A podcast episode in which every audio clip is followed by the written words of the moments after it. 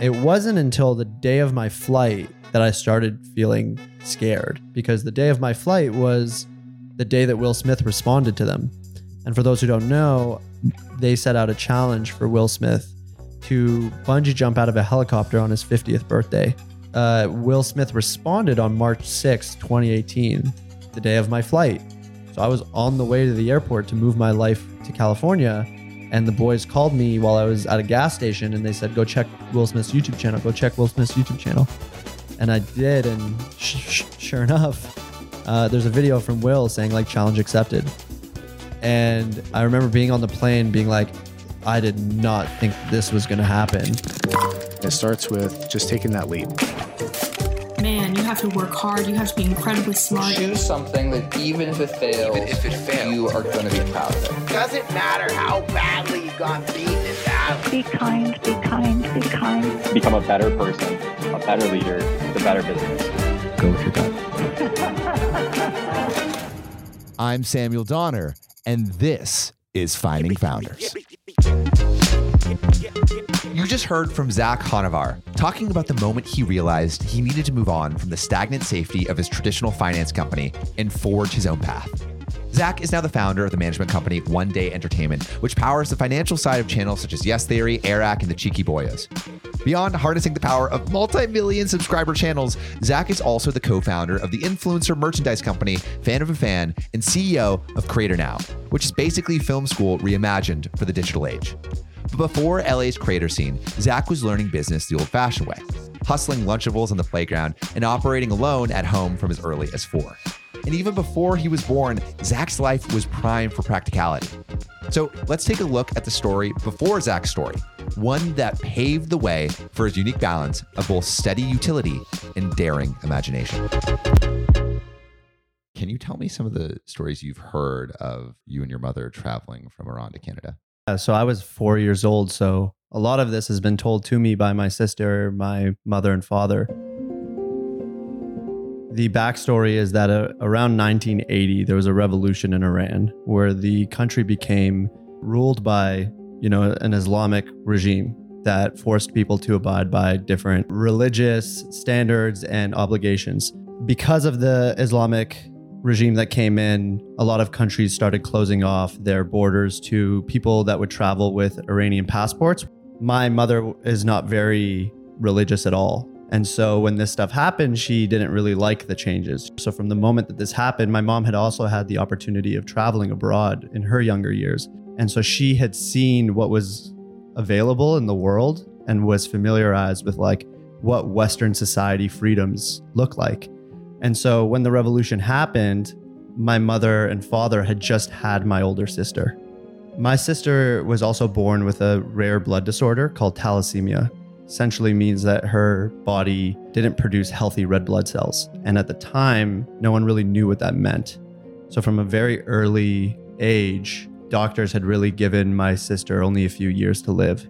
Some doctors were painting a very grim perspective and others were, you know, giving opportunities for solutions. So that kept them there. And then how I came around was because one of the doctors suggested that there might be an opportunity to get a bone marrow transplant from someone else who has the same blood type as my sister. And essentially, in thalassemia, you can be a major or a minor. My mom and my dad were both minors in thalassemia, which means that they're slightly affected by the blood disorder, but not to the point where they really notice it in their day to day lives. Whereas obviously, when they conceived my sister, uh, she ended up becoming a major and you know had very serious health complications because of it. And essentially, the doctor said, if you have another child and that child is a minor, there is a chance that we can do a bone marrow transplant. Uh, and maybe that can provide significant health improvements to your daughter. And my mother and father were like, let's do it. You know, we didn't want to have another kid. We've gone through 12 years of raising this child through these various different health complications. Um, and then I was that kid and I came out a minor. Lo and behold, after all of that, they didn't move forward with it because they thought that the chances of risk by that time were too high. And my mom and father decided, you know, it's not worth the risk. Let's just live with the consequences that this disease is bringing on and we'll just raise a son. And my sister lives a very healthy life now. She just turned 41. And the only real complication she has is she has to get blood uh, injections about every six weeks. How does that story make you feel? I feel a sense of like, damn, I wish that story ended with me being able to actually save my sister. Or else it just feels like I kind of came about in whatever circumstance to like not actually provide that much value. It's also interesting how you like phrase it through the lens of like utility. I think it's a reason that you've been able to give so much to so many people. Moving to Canada, can you tell me some of your earliest memories growing up there? So the circumstance was that it's really hard to leave Iran. A lot of countries won't accept Iranian immigrants into their countries. My mom went through probably a five year period of, you know, applying for visas and getting declined. And she has a brother in Vancouver. The thought was, what if the brother sent a tourist visa request? And the Iranian government basically said, okay, we'll accept the request for you, your son, and your daughter, but your husband needs to stay so that we know that you guys will come back. And so that was my dad basically understanding that I will stay, you take the kids and go. They'll have a better life in Canada. And we talk about it to this day. I'm internally indebted to that one sacrifice that he made. My early days in Canada from Iran, I remember it being pretty tough. My mom didn't speak English. And so it was hard for her to get a job. My sister was 17 and she started working right away. I think my mom started working in a as a volunteer so that she could just get work experience and start to practice the English language. I was home alone from the age of 4 because we couldn't afford a babysitter. So I remember my mom and my sister would train me to be home and know what I need to do as a 4-year-old on weekends when I wouldn't go into like kindergarten. But I just learned independence like that. And I think where I might have lost a little bit of of those like years of having like a traditional childhood, I gained in acceleration of my maturation and independence. But I didn't get that perspective until later on in life. So, did you ever, in the youth full years, think of ways to make money? Well, before that, I'll give you two stories. One is, yeah, my mom used to leave out breakfast for me when I'd wake up home alone. And one morning I went and I opened the fridge, and right beside the gallon of milk was a bottle of Pepsi. And I thought to myself, who says that cereal is made with milk? And I made my cereal with Pepsi. And I was like, whoa, nothing crazy happened. Like it tastes a little weird, but I can change things if I want to. Now, I'll give you another story. Not too many few weeks later, my mom left out Eggo waffles for me. And I remember thinking to myself, why do these go in the toaster? Why don't they go in the microwave? And then I also had the curiosity of thinking to myself, I wonder what the maximum time a microwave can go to is. Put in 30 minutes and I got distracted by the television. 30 minutes later, the house is filled with smoke. I open the microwave door and here's like a black pile of ash of what remains from Eggo waffle. So that was kind of, I learned my lesson. I never did that again. But those were some instances where at a very early age, I started to realize that I could change the way that things were supposed to happen.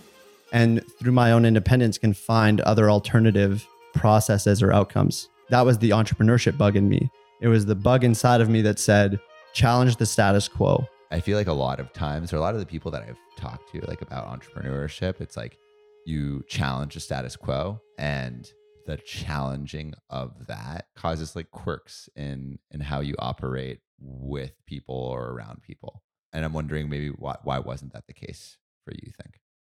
As far back as I can remember, I've always been a people person. I moved around very frequently. I've never been at a school longer than two years my entire life. I think I've probably transferred through eight schools. And I think I just got an opportunity to mix and mingle with so many different people that I start to become like a chameleon of some sort. With a certain group of friends, I could have and hold a certain level of conversation. And with a completely different group of friends, I would be able to do the, the same thing and, and, and blend into my surrounding. And maybe that's how I started to develop those social skills because I wanted the connection and the friendships. So moving forward to maybe some of those like first businesses, quote unquote. I remember being at Costco with my mom and I really liked Lunchables, the Lunchables with the pizza. And you I was talking about Lunchables with a friend like a couple days ago, and I'm like, we freaking like fiended over those. Like I always had salads growing up because my mom was super healthy, and I would like try to trade up Yeah. to a Lunchable. I mean, I feel like that universally happened at almost every public school or whatever school in North America because the same thing would happen at mine. And when I moved to Toronto, a lot of the kids at my school were like from every country. And similar to me, they got ethnic lunches at school. And, you know, they sometimes got made fun of because their lunches looked weird or they smelled funny. And I would notice that a lot of kids wouldn't eat their lunch, me included, because I was too embarrassed to heat it up in the microwave uh, and risk the the potential of being made fun of. What what like what was in your lunch? Spices, different stews, like things just looked weird or like they were just foreign to the North American, you know, Canadian kid. And so they tended to just be like, Your lunch is weird. You know, where's that from? What is that? That looks like whatever. So I started realizing, oh, all these foreign ethnic kids will trade their lunch for Lunchables or even pay for Lunchables. So I started asking my mom, okay, can you buy me chocolate bars and Lunchables in bulk from Costco? I will sell them. And she was like, okay. so she was like my first plug at the beginning and she would help me and and buy Costco things and then she'd like want to make sure that that was what I was doing with them. And so like you know she'd say like you can have some of them and are you selling them? Are you making cash? Like how much are you selling them for? And so she just thought it was cool that I was doing that but I kind of took the whole operation under my own wing and I started like doing it to the point where then I could buy myself the things that my mom wouldn't buy me which at the time were like basketball cards sneakers like fitted hats all those things my mom wouldn't buy. And so this was kind of like my solution to that. Okay I'll make money this way and then I'll go buy those things for myself it was like the most magical feeling of control that I can make one plus one equal two and multiply two into four and turn four into eight. And it works. And people are happy with it. Supply meets demand. It was like a beautiful thing. This is like economic equation made sense in my mind. And I liked being the catalyst of it. And I liked the way that people perceived me for it. I thought there was a cool perception. So it was like, all of the things were clicking and I kind of just wanted to follow that road. Did you like have an idea of what you wanted to do or where this like hustler mentality would lead? I knew that it would lead to business, but I didn't even know if I knew the word entrepreneurship. I remember when I first discovered the word entrepreneurship, I would tell people that I wanted to be an entrepreneur, but I would spell it incorrectly. and then people would be like, you know, like it's not spelled that way. And I'd be like, oh crap. And they're like, you want to be an entrepreneur? You can't even spell entrepreneur. Those are my youngest memories of like knowing the word. But I thought in my mind, it was like, I want to be a businessman. They wore fancy suits and they had nice cars. They had a lot of money. And I thought that was cool at the time. Also, I listened to so much rap music that would idolize those figures. I think that's probably where a lot of that desire came from was through like listening and hearing about these role models and figures in the world of business. And I also remember, you know, when I was like 12, 13, 14, the questions of like, what do you want to be when you grow up became more real. I started researching and I all I knew is that I just wanted unlimited upside. It means that there there's no ceiling to the amount of reward that I can garner financially from this job, let's call it. Whereas when I thought to myself, like, okay, if I want to be a doctor, there's to some degree a ceiling on what doctors can make. I really wanted to be a teacher. And then I realized there's a cap on what teachers can make. And I was like, I don't want to be a teacher anymore. I wanted to be a firefighter. And I rode my bike to the fire station by my house. And I told the firefighters, I want to be a firefighter. Can I like hang out here? And I hung out there for like a day. And then they told me what they make every year. And as a 13 year old, I was like, I'm out of here. I'm not going to make $80,000 a year for the rest of my life. I'm not going to do it.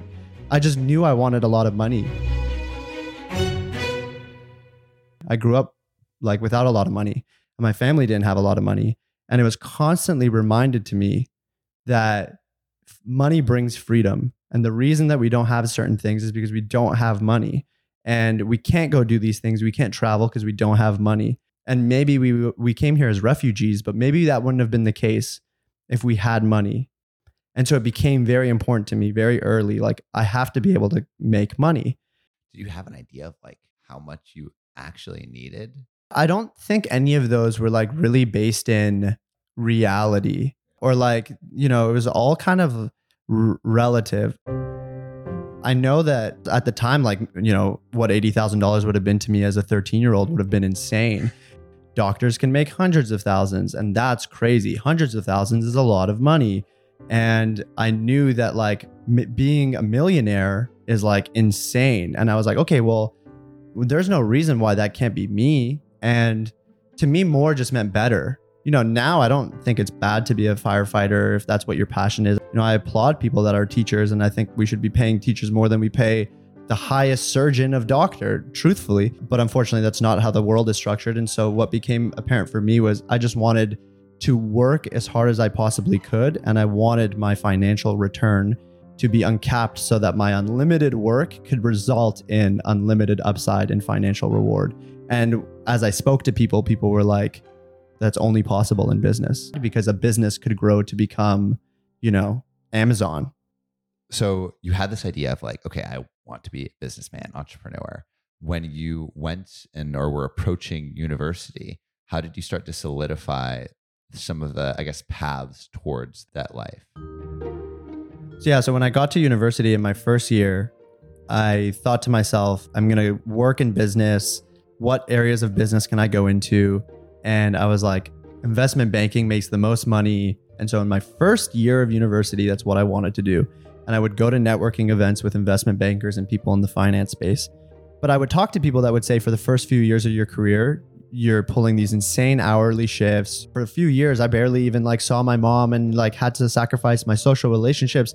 And I remember being like, oh my God, I never want to do that. I do not want to sacrifice my enjoyment of any years of my life because I've always thought of life as like I could die at any time and anything could happen. And I want to make sure that I'm always happy in the moment. And then I started to become more of like, okay, maybe I, I should like think about just doing my own thing.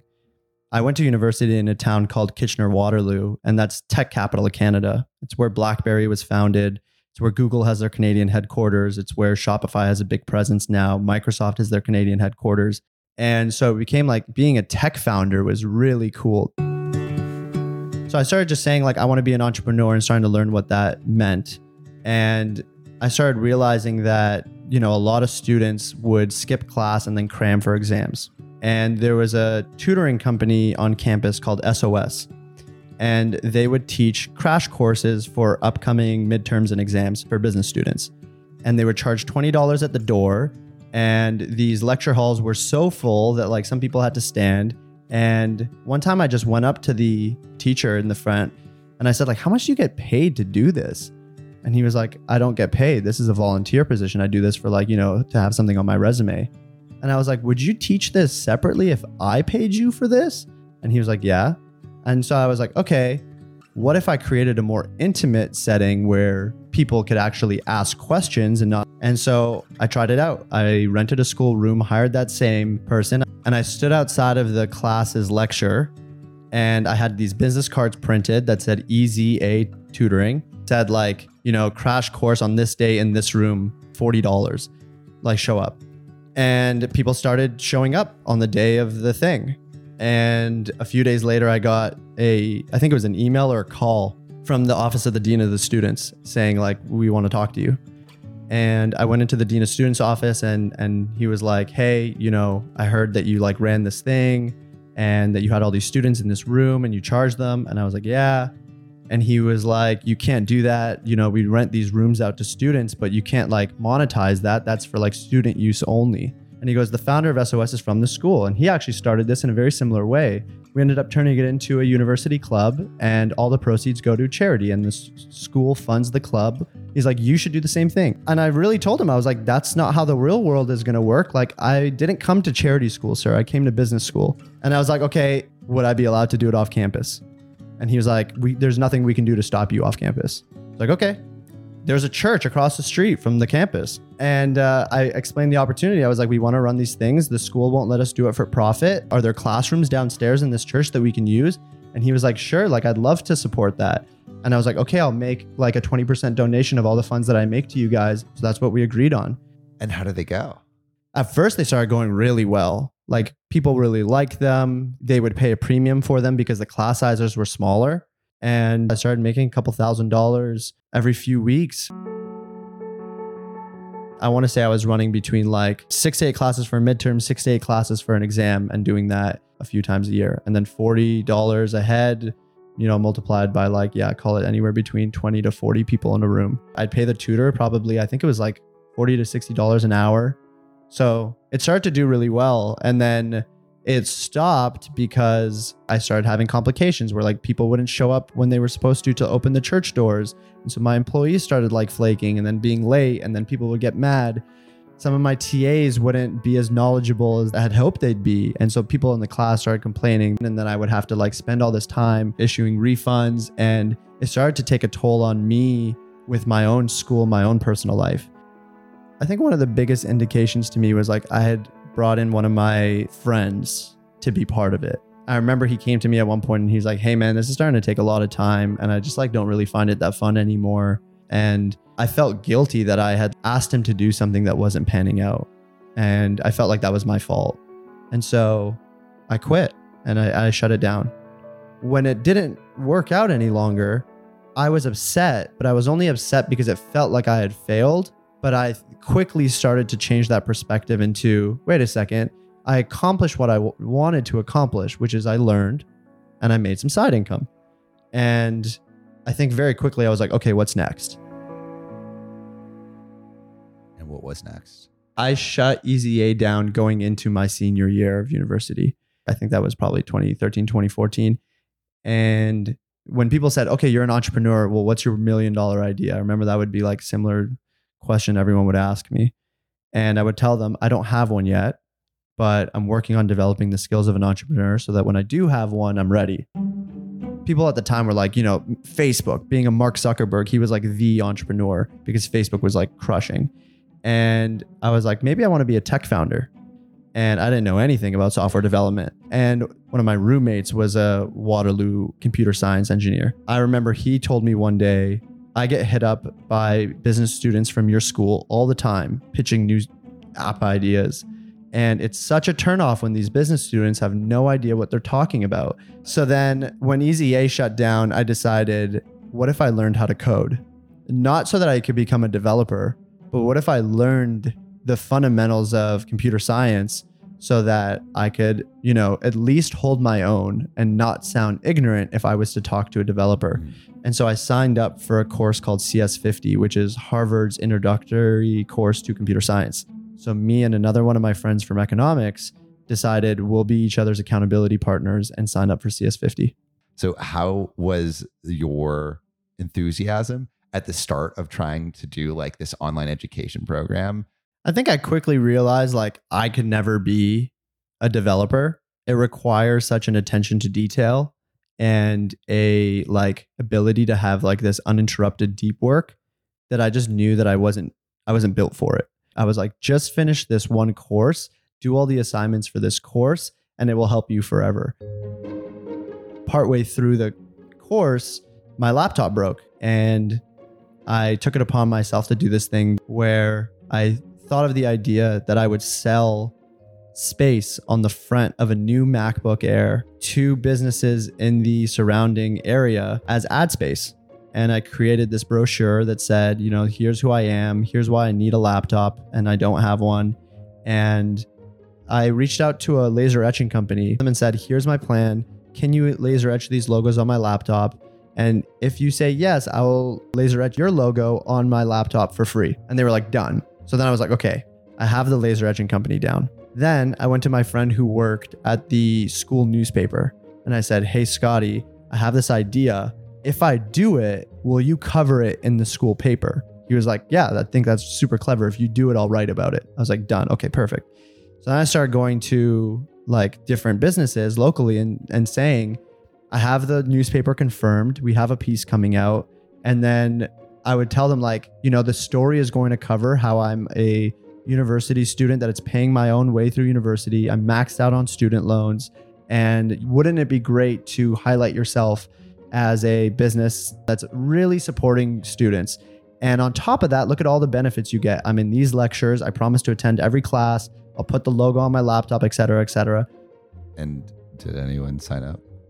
My first few meetings were definitely all like flat out no's. I think like people were intrigued by the creativeness of the endeavor, but they were like, we're not paying you hundreds of dollars to just like put our logo on the front of this laptop. The company that said yes was a property management company called Hoffico Property Management and Real Estate. And then once I went around town telling people that I got the property management company, it started to snowball from there. I think in total I raised something like fifteen hundred or seventeen hundred dollars, which got me a new MacBook Air and like three years of Apple Care. And the piece came out in the newspaper about it, and a couple other newspapers wrote about it. And so you definitely were learning a ton of skills, but going into graduation and then finding a job after graduation, you didn't immediately go into entrepreneurship. So what was your your rationale behind your next steps? I was graduating with a significant amount of student loans that I had to pay off. I think it was like something to the tune of like 60, 65,000, which for Americans is not that much. For a Canadian is quite a bit. I also worked every single summer to pay that loan off. And luckily, from my very first year of university, I had pretty good, high paying internships. So I was very fortunate in that regard. But yeah, when I graduated, I had about 60, 65,000 in student loans. And I realized I can't become an entrepreneur with that because it would be crippling to like not make money while I still have to pay these funds off. So I went back to the drawing board of like, let's optimize for money. Let's take the highest paying job that I can get. And I applied to work at the Rotational Leadership Development Program at a finance insurance company called Sun Life Financial. Same company I had done all three of my summer internships with. The Rotational Leadership Program takes 12 people every single year and gives them a different role once a year for three years in order to accelerate them into company leadership and management. And it was a very like long interview process. And so i got all the way to like the last 20 applicants. And overall i was really proud with like my presence and how i showed up. And then i got a call one day from the recruiter who was like hey you know unfortunately we have decided to not move forward with you for the rotational program but we would love to introduce you to this other recruiter who can chat with you about other opportunities here at Sun Life so that you can still work here and I said, Thank you for the opportunity. I'm not interested in speaking with the recruiter. I'm going to probably call you in a few days to like debrief on what I could have done better, but I will not be pursuing further opportunities with Sun Life. And he was like, Well, if you don't mind me asking, like, what are your plans to go do? And I said, I'm going to set a timer for three years and I'm going to go find other opportunities to work. I might apply to some competitors. I'm just going to go find a job in the finance space. And I'm going to do whatever I can to make sure that I provide more value than the 12 people that you picked ahead of me. And I'll reach out to you in three years and let you know how I did. And I felt like when I said that, I was like, Zach, that was really mean. Yeah, wait, why, why did you feel like you had to say that? I wanted to let him know the truth.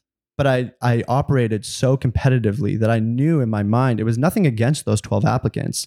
And it was nothing to spite those people, but I just wanted the most for myself. And I wanted to prove them wrong for looking beyond me. So it wasn't anything to be mean, but it was the honest answer. What I was going to go do is going to go like give my all somewhere. And I would remember in the back of my mind the 12 people were picked ahead of me and that I wanted to see in three years after the rotational program, where were they and where was I? And to my surprise, he was taken back, but not in a negative way. And he was like, You know, we've gone to know each other over these past few years, but I don't think I've ever respected you as much as I do right now.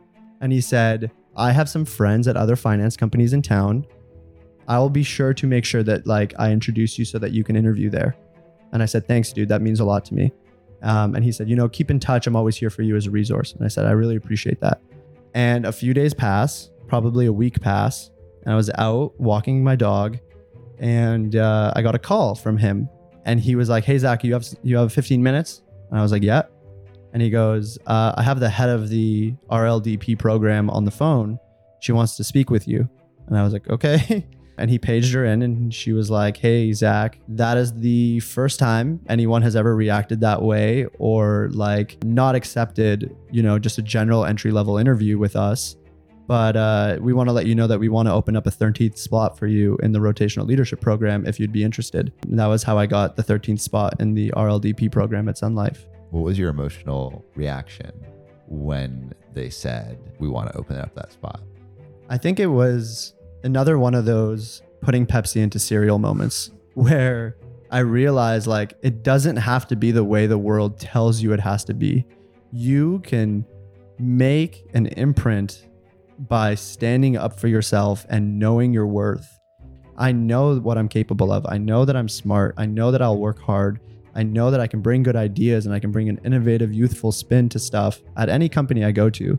And so they should be lucky to have me. And they should be lucky to have a lot of my, you know, fellow classmates. That moment let me know that if you do stand up for yourself and you don't take what you're given at face value, then anything is possible.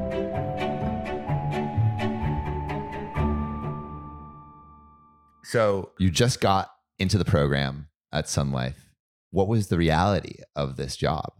So I got my first rotation in compliance of all places. I was auditing and uh, looking over the books for the advisors that worked for the company to ensure that everyone was being compliant and that no one was committing any sort of fraud. Is that boring? It is known to be one of the most boring places in a financial company.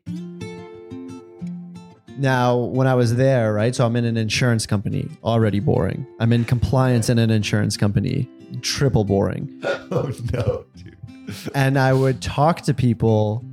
I started to get a sense of my team. And you know what? There were a lot of kind people on the team. They really welcomed me with open arms. Um, the head of the department was super nice to me. And um, I just started to realize a few things. One, I realized that people had been there for five to 10 years and they weren't considered senior. You had to be there for like 20 plus years to be considered someone who had seniority because people had been there for that long. Blew my freaking mind. And it's also like I'm looking at my future right now. Exactly. And it, that shocked me to the core. I had this mindset of, okay, here's my nine to five. I'm going to go home every day, and my five to nine is going to consist of starting a new thing, as well as like improving my skills. And what I started to notice was, you know, my nine to five was boring data entry for the most part. And I would come home exhausted and demoralized. And after a little while, I started realizing that like I wasn't doing a good job in my five to nine. I wasn't holding my end of the bargain up and I started to feel like more and more defeated. And it started to showcase to me why people don't leave a nine to five to do something entrepreneurially. Because it's often when you are unhappy at work, you can't find the energy to get yourself out of it. You're like a crab in the bucket. Even if you were to try, it's like the, uh, the other thing that you're doing is already taking so much energy from you because it's soul sucking, literally. And if you're unhappy with what you do from nine to five, it's really hard to find anything that fulfills you enough from your five to nine to justify for the other eight hours that you've used that day. So, one of the things I started to do was like, okay, well, I only have myself to blame if I'm truly not fulfilled in the work that I'm doing at this company. So, why don't I take on some extracurricular projects within this company that could fulfill me? I haven't told many people this story. I went to I found out about this thing called Lean Solutions methodology, where you map out the flow and the process of a business organization and you look for inefficiencies and you optimize them. You figure out the exact flow of how information and things transfer, and you figure out what's a redundancy and how do we get rid of it? How do we make it more streamlined? And I started working with the head of the department on like, I'm going to do this. And she was like, that's cool. Great initiative.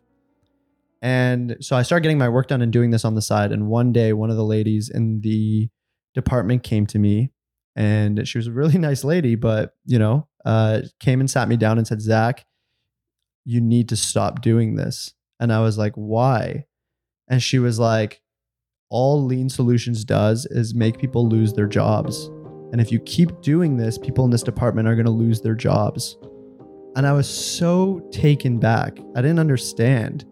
Because it's basically like you doing a good job and making the company more efficient would reduce redundancies. But those redundancies are people. are people. Yeah. And so I, I remember just being so shocked because all I was trying to do was learn and do a good job so that I could, like, one, find fulfillment and feel like I was adding impact, and two so that like i was just you know could be recommended for better positions in the future and so that i could be like regarded as a high performer and she was like no don't do this and i said you know well you know if someone is if someone's job isn't necessary i'm sure there's other places in the organization that we can find work for them maybe work can be more fulfilling if they're actually doing something that's adding impact to the organization rather than something that's deemed a redundancy and she kind of got you know fed up with it and she was like whatever do whatever you want but this is going to lose people their jobs and like that's nothing to be proud of How did you feel, dude? Like after that? It- i mean it was face to face she said to my face she said it she said it she said it in my cubicle Oh shit! It was yeah. I'm so used to like business being through Zoom calls. yeah, so face to face. Yeah. She said she said it in my cubicle. She got up and she walked away. And I was like, I need to get the fuck out of here. I need to get the fuck out of here. And uh, I just realized that like any type of work that I do here, it's not gonna work. I don't belong here.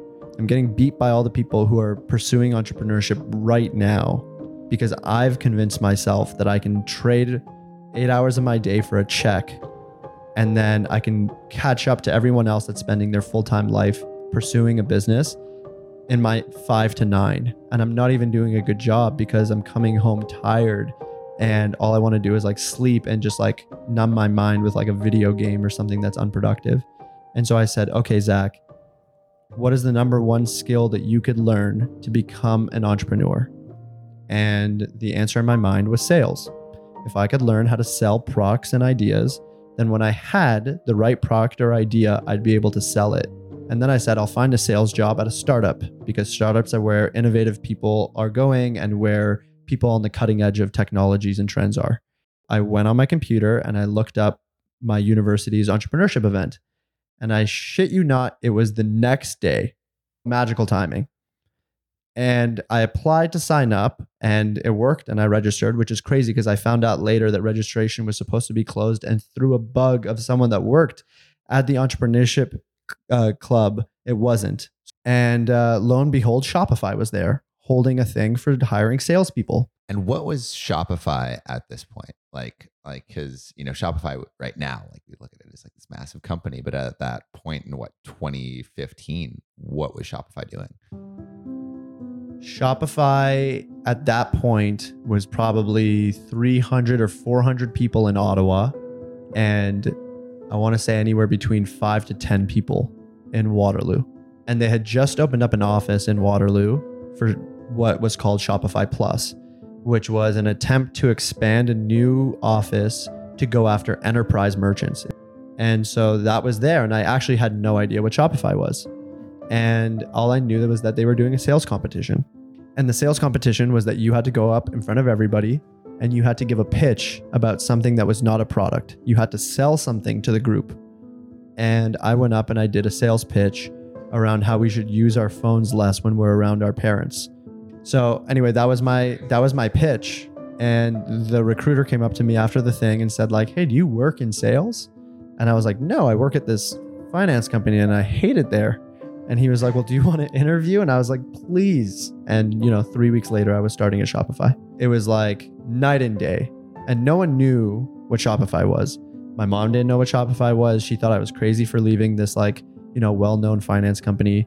The people at Sun Life were like, you know, where are you leaving? And also, it was like I had just scraped in to get into this program.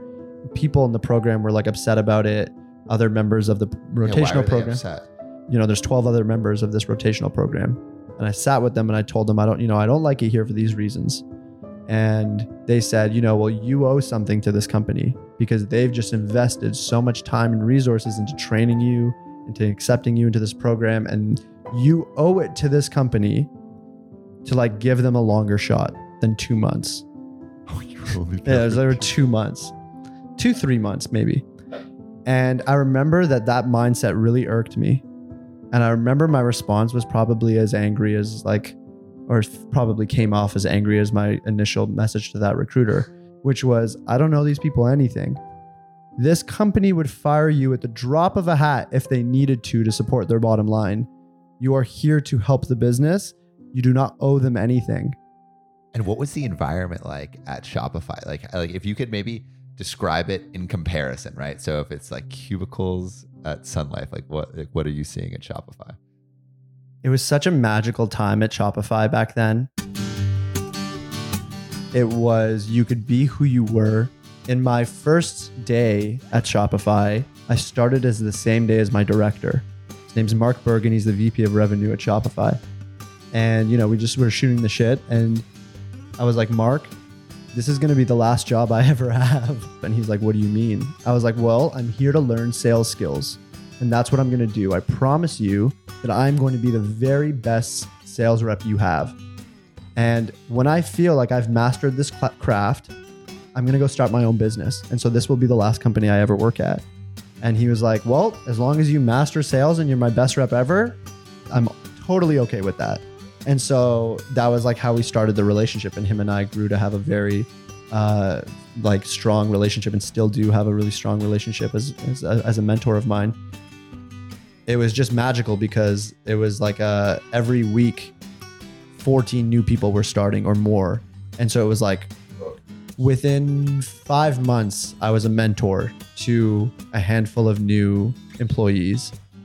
And I remember thinking to myself, whoa, I'm like senior at Shopify. It's been like five months. it would have taken me more than five years to become a senior at Sun Life because of just the way that the company was growing at, at Shopify. And it and it very much felt like there was something going on inside of Shopify that no one else knew about except for us. When did you start to feel like you had because like you, you went in with this goal of like mastering sales. Um, and you eventually got into like men's men's streetwear category at Shopify, right? So um, could you talk about like maybe some of those milestones where you thought you're getting close to being uh, done with like or I guess accomplishing what you came there to do? I started off uh, focusing on men's fashion and streetwear.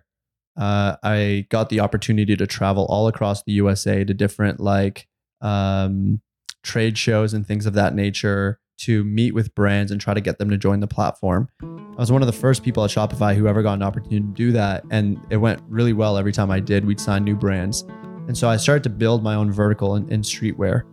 And that led to me um, calling a streetwear shop in Chicago called Leaders 1354 and telling them that they should join Shopify. And the guy who runs Leaders was like, you know, I don't have the time. I recognize that this is important, but I just don't have the time to do it. I'm a retail guy. If if you know anyone that wants to run our e-commerce, like I'm more than happy to join Shopify, but you know, I just don't have the know-how on my team. And I thought about it for a while and one day I called him and I said, "What if I ran it?" Like, I need to learn more about the merchants that I'm selling to. What a better way to learn about the merchants that I'm selling to than like literally work with one of the merchants that I'm selling to. Was that okay? Shopify was like, incredible, do that. Shopify would give you money to start your own st- Shopify store. They had a thing where every employee had it was I think it was the first two to five thousand dollars of uh, you could reimburse yourself two to five thousand dollars as long as you could show receipts that those two to five thousand dollars were spent on starting a Shopify store. So it was like very much encouraged That's so cool. the best. And I ended up running e-commerce for this streetwear store in Chicago. I drove with one of my colleagues, Arsh, and we went down to Chicago. I think in one of those tr- travels uh, across the LA, like to LA, um, I had one of my friends reach out to me and say, "Hey, how long are you in LA for? Um, I'm here visiting these like guys that have a YouTube channel called Yes Theory." And he had told me about these guys Yeah, what were they doing? They were doing they, they had just moved out to uh, venice california to uh, launch their snapchat show. And this same friend had been telling me about these guys since university. Um, he was my roommate in university and he had met matt in one of his trips to montreal. So i was very well aware when they were doing project 30 when they were generation why not. Um, i had just been familiar with their content. And he said hey man I'm in LA right now staying with the Yes Theory guys. If you're here, you should meet with them as well. And our dates didn't match, but I was going to be there in like a week later. So he set us up to meet. And we ended up having this incredible meeting. We went and got salads. And What were they like? What were they focusing on? Like, what were their like visions at that time? I mean, they were like inseparable friends. um, that were so passionate about building a movement and a philosophy. Um, and that really struck a chord with me because I really liked the ideology that they stood for. Um, and I thought, wow, that's so cool. And I had this picture in my mind of them before I met them that, you know, they're YouTubers and that YouTubers probably spend, you know, two hours filming and the rest of the time they probably just surf and have fun and like shoot the shit and like make jokes.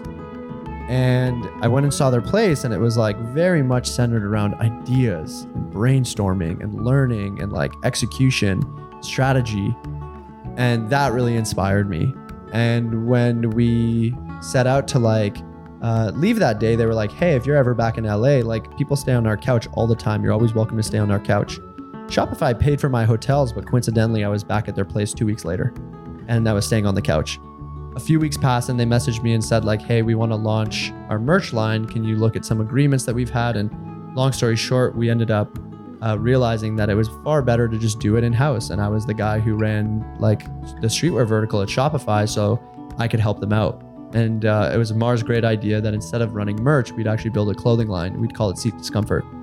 And so that was like the first thing that i did and i stepped away from the streetwear brand that i was working with leaders to help the Yes Theory guys launch Seek Discomfort. And that led to it going so well at the early days that they were like, How did you know it was going well? like it started to sell. Like we launched a couple of launches and it got really good feedback. And a couple of their YouTuber friends came to them and said, Hey, who makes this? Like, who's doing this? We need merch too. And uh, I remember turning to them and I was like, Guys, if you guys can keep getting creators to sign up, why don't we just start a merchandising company? I don't want to be running all these people's merch. Like, I still have a full time job. And so we started Fan of a Fan, which is still around today. And not long after, we ended up meeting our third business partner, Ryan, who had built an incredibly successful apparel line that like the Yes Theory guys all looked up to. And we brought him in and Fan of a Fan started to like take off from there. And Fan of a Fan was the first business I legally incorporated. And uh, I put the incorporation thing on my wall in my office, uh, like on my desk. Uh, office is probably way too luxurious for what it was. But I was so proud of that. It was like the first time I legally started a business. And that was probably one of the first moments where I was like, you know, thinking to myself about what life could be like after Shopify. One of the next things that happened is like I started spending a lot of time in Los Angeles and really liking it. And I went to Shopify and I said, you know, I'd really love to move to LA if you could like relocate me. Shopify's presence in California was growing and they were actually really down for that. And I told the Yes Theory guys, and they were like, you know, you should manage us on the side when you move out here. And at first, I was like taken back by the thought of like being a manager. Yeah, what does that even mean? I thought of it as like music management. I had always idolized Scooter Braun, and so I knew what management was. But I, I guess they were like, we want you to help us run our business, and like we can focus on the content.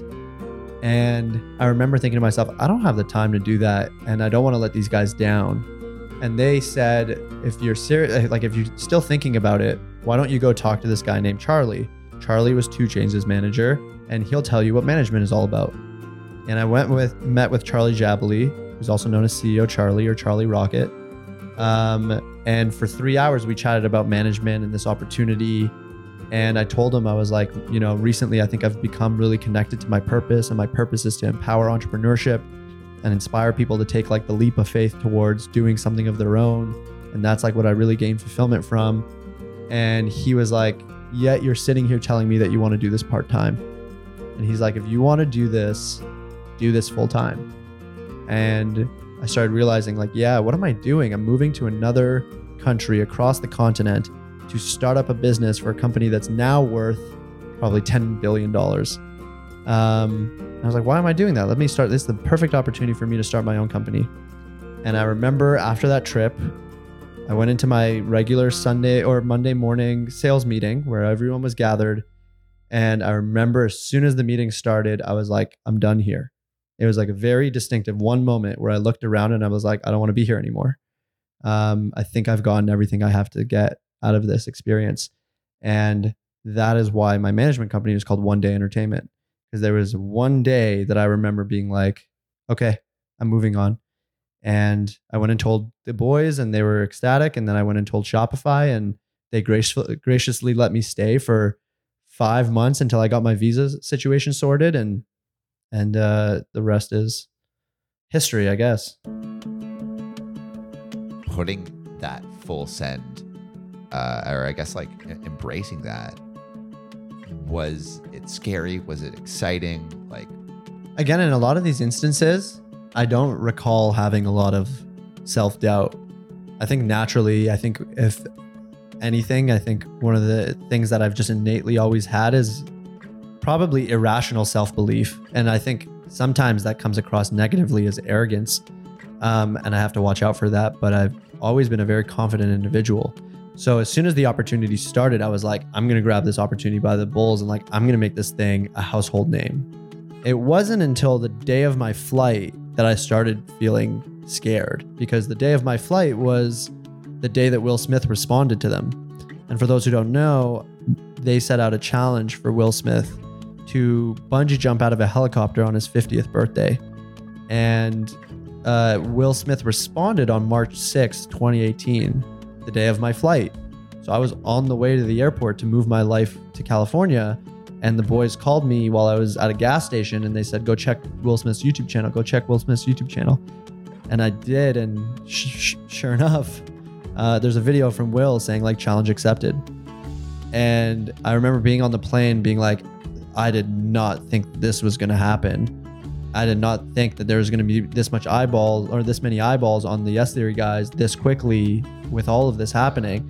Um, and so that started to scare me. And like one of my first meetings in like the first two weeks that I was in LA was with Will Smith's manager of like 15 years. Me being like, I've been here for not even 15 days. one of the biggest early wins was like our first real brand deal that was with a skateboard company called uh, Inboard, pretty like new startup in the space. And we did a brand opportunity with them. And that was like the first time the guys had gotten like a real sizable check um, that like made them financially feel like, oh, we're good for a while. Like we can make rent, we can pay for food, like we're good for a bit. And then the next instance where I really felt like a manager was at the jump with Will Smith. Um, I had like really like tried to make the guys feel cared for in that relationship with like YouTube and made sure that they got you know the right terms and made sure that they got access to the footage of the event. And a lot of those things for a while seemed really unclear in that process. And I remember at the end of the day of the jump uh, one of the the Yes Theory guys as mentors um, who they care about a lot and that that is like a big influential figure for them. Uh, we sat in this like tent, like this tented like gazebo. He had he had basically said like, "Hey guys, I've been watching Zach all day, and you guys really found like the right fit here." And he's been like going around talking to these executives at YouTube, like standing up for you guys. And he put it as like every creator or every talent needs a manager that has a little bit of a pesky chihuahua in him. I remember that was the moment where I was like, oh my God, I'm a manager and these are my guys. That was the moment that they transferred trust. Um, and that like it really became like Zach the manager. From then on, it was like I was like pesky chihuahua all, all over town. uh, when did you start to phase out of working as closely with Yes Theory? um, I had always thought to myself, like, okay, eventually I will take on more talent and actually build one day entertainment into a management company. And then when the pandemic hit, you know, shortly after I had thought 2020 is the year, I'm going to do it in 2020. And then the pandemic hit and the guys were, you know, at a, at a crossroads of like, what do we do with the channel? Yeah, because like so much of it's travel, meeting strangers. Like you can't do that in the pandemic. Yeah. And they all started to take that as an opportunity to reflect on what did they want to do. And the answer wasn't make content for some of them. And so that gave them this moment of like figuring it out and determining whether or not they wanted to all still be making YouTube videos together. And if so, what type, etc. And I took that opportunity to say, like, okay, well, what is going on in this TikTok thing? Like TikTok was the hype. And so I started to look in TikTok and say, like, I wonder if I can work with TikTokers and turn them into YouTubers and maybe I can expand the management company that way. And so that's where I found the Cheeky Boyos and I found Eric. Found Eric on TikTok through a mutual friend who found his TikTok that blew up about him skateboarding across the, uh, I think Florida or California, um, across Florida, skateboarded across California. And I was like, oh, cool. This guy's like a TikToker, but like he really seems to have the chops for YouTube. And so we connected and he was like, oh, I don't want to do TikTok. He's like, I want to do YouTube. I am a YouTuber. I'm just using TikTok as a means to an end to become a YouTuber. I want to become the biggest YouTuber on the face of the planet. And um, we just like hit it off. And I wanted to meet with him, but I never thought to myself that I'd manage him. Um, I just didn't know if that lane of content was like what I was passionate about. And when I met Eric, he was not who I thought he would be. I was expecting like this troublemaking, like mischievous dude who was like wanting to prank people and be like a little bit of a menace to society. And what I found instead was Eric is this like sweet, caring, empathetic dude who has a heart of gold, but is covered in endless amounts of ambition and fuel. And all of those things that I had seen that would lead me to believe like he wanted to make prank content or he wanted to do whatever was just a means to an end for him to actually see the success through what he wanted to do, which was hit a million subscribers in a year at the time. He was dead set on this goal. I just started this channel and I want to get a million subscribers before the year is over. I told him that was a terrible idea. Why do you think it was terrible? I told him that setting the goal of hitting a million subscribers by the end of the year would force him to make decisions that would compromise his ability to do other things that mattered, such as uh, make money through brand partnerships or such as uh, build a community. And we would go back and forth and bicker on that back and forth all the time, uh, pretty much all the way up until like September of 2020, um, October of 2020. And I was like, I'll always give you my perspective, but at the end of the day, it's your call, it's your business. And if you tell me you want to hit it, like I'm on board. But it's my job to also push back and give you the candor of letting you know my honest opinion. And that that's been the dynamic we've always had that I think works for us. And um, as I guess the the Yes Theory guys were still figuring stuff out, in that relationship um, was like more unclear about what my priority should be because a lot of my focus has always gone into like expansive projects. Um, I started just putting all my time into seeing if Eric could actually like hit um, a million subscribers in a year. And he? and he did on like December 29th, 28th. Right before. That's yeah. insane. Yeah, it was wild. And he had 200,000 subscribers to go with a month left. And he cleared 200,000 subscribers in the last month. It was crazy. He hit it on an island. Uh, he did had deserted himself on an island.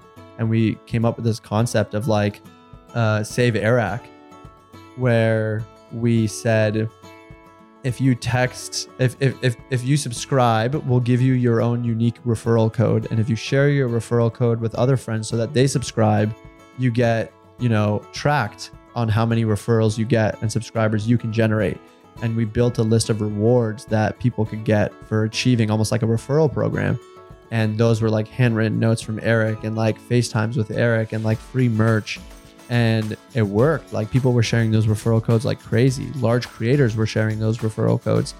And so, when did you start to think about, you know, what you're? It seems like you're really pushing for, um, and and is top of mind right now with Creator Now. I didn't want to be a manager forever. And the things that I had realized about management were that you spend a lot of your time building up um, someone else's career and you know you get paid for it and you're part of the growth through commissions and upside but ultimately a lot of what is created is not yours and i started realizing that I, I wanted something that was my own i wanted something that like i could really call mine and i had no interest in also building out a management company because it required me to create these very deep and intimate relationships and i realized how rare it was to find someone that i was willing to do that with because it's a hell of a sacrifice on both parts. It's a hell of an investment on both parts. And it's uh, not something that I, I didn't want to manage anyone if I wasn't willing to give them that level of intimate focus. And therefore, I couldn't manage 5, 10, 15, 20 people.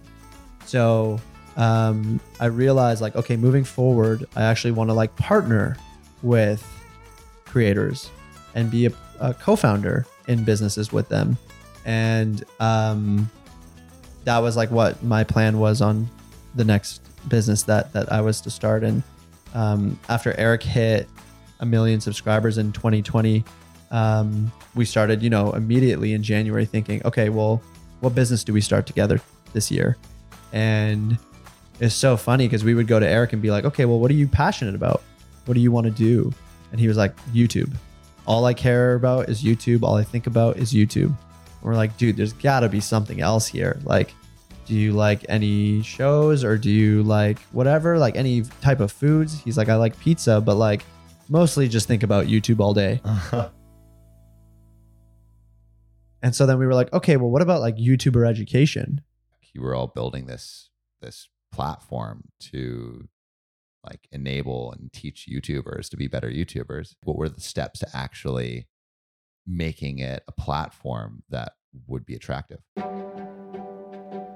Yeah. So first we were like, okay, well, who does this already? And we started finding a bunch of platforms and courses that taught through pre recorded materials. We found a few where it was like, watch these 10 videos, um, all taught by this so and so person. And so we were like, that's mixed up. And the other thing was that, like, we thought that content creation wasn't a skill that you learn through consumption, you learn through action. And so the game for us became how do we take that and turn it into a program? And so we came up with this idea of what if our program was six weeks long and it was a challenge to post six videos in six weeks. And you got an accountability buddy an accountability team to ensure that you actually did that and you uh, earned points through posting videos. And in your teams, you'd compete with other teams that also got points to see which team can be the most consistent, as well as do the other actions that got you points, like attend workshops, actually grow on YouTube. And so that was the initial idea of how this could be innovative, how it could be a gamified experience of growing a channel on YouTube. Where is Creator Now now?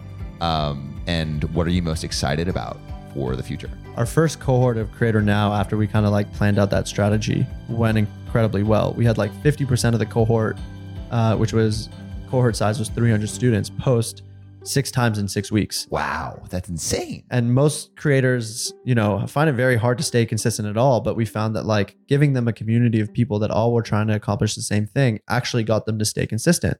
There was a reason beyond their own ambition to stay consistent. Uh, when it worked, we were like, whoa, there's something here. We got to dig deeper. Today, Creator Now is um, still running cohorts, although we now experiment with the size and length and focus of cohorts. Our, our creators then have an opportunity to onboard into a community that lives beyond the cohort so that they can stay a part of a community of other up and coming creators um, that get access to conversations with one another, access to like group discussions, exclusive brand partnership opportunities, and as well as like access to book one on one calls and group calls with different mentors in the space. So it's essentially our way of, of building film school, but building it for the digital creator. That is so exciting. I think it's gonna like have amazing effects across the whole YouTube community. Um, and you can kind of already see it right now. But um, if you were to look back at like your whole story um, and give a piece of advice to like someone who's considering making the leap into entrepreneurship, um, what do you think is like one lesson you've learned that that you think would be most helpful to someone starting that journey? It's hard to boil it down into one thing. But I think my story definitely maybe lends itself to the advice of like knowing your worth and and valuing your your impact and contributions. I think it's important to know what you bring to the table and to have confidence in it. Um, Jay Z always says, and it always says because I've heard him say this many times uh, in different interviews and songs, where he says, "Closed mouths don't get fed." Um, and so I think it's important to like speak up for what you want in life and when you speak about it and when you put it out there in the universe and you go after it and you're relentless in that pursuit, you often get what you want. Thank you so much for listening. If you haven't already, make sure to subscribe, rate the podcast five stars, and share with a friend. If you have any questions or comments, DM us at Finding Founders Podcast on Instagram, LinkedIn, or Facebook. Finding Founders is produced and hosted by me, Samuel Donner. Our Chief of Staff and Operations is Jessica Lynn. Our audio editing team lead is Adrian Tapia. Support from Irene Van Berkel, Matt Fernandez, Renee Buchanan, Sophia Donner, David Saide, Ashley Jimenez, Nicholas Guzman, Aaron Devereaux, Sanessa Gisley, and Lois Choi. Our outreach and research lead is Kenny Ong, with support from Sarah Hobson, Cherise Tan, Harushi Kanauchi, Kristen Hagelin, Aya Cortez, and Valencia Lu. Our writing team lead is Elizabeth Bowen with support from Aiden Ashworth, Nikki Mukawa, Sylvie Wang, and Eric Mena. Our design team lead is Shruti Ramanand with support from Tiffany Dang, Yao Liu, and Dina Gabriel. To see more of what we're up to, subscribe to our newsletter at findingfounders.co. Thanks again for listening and see you next week.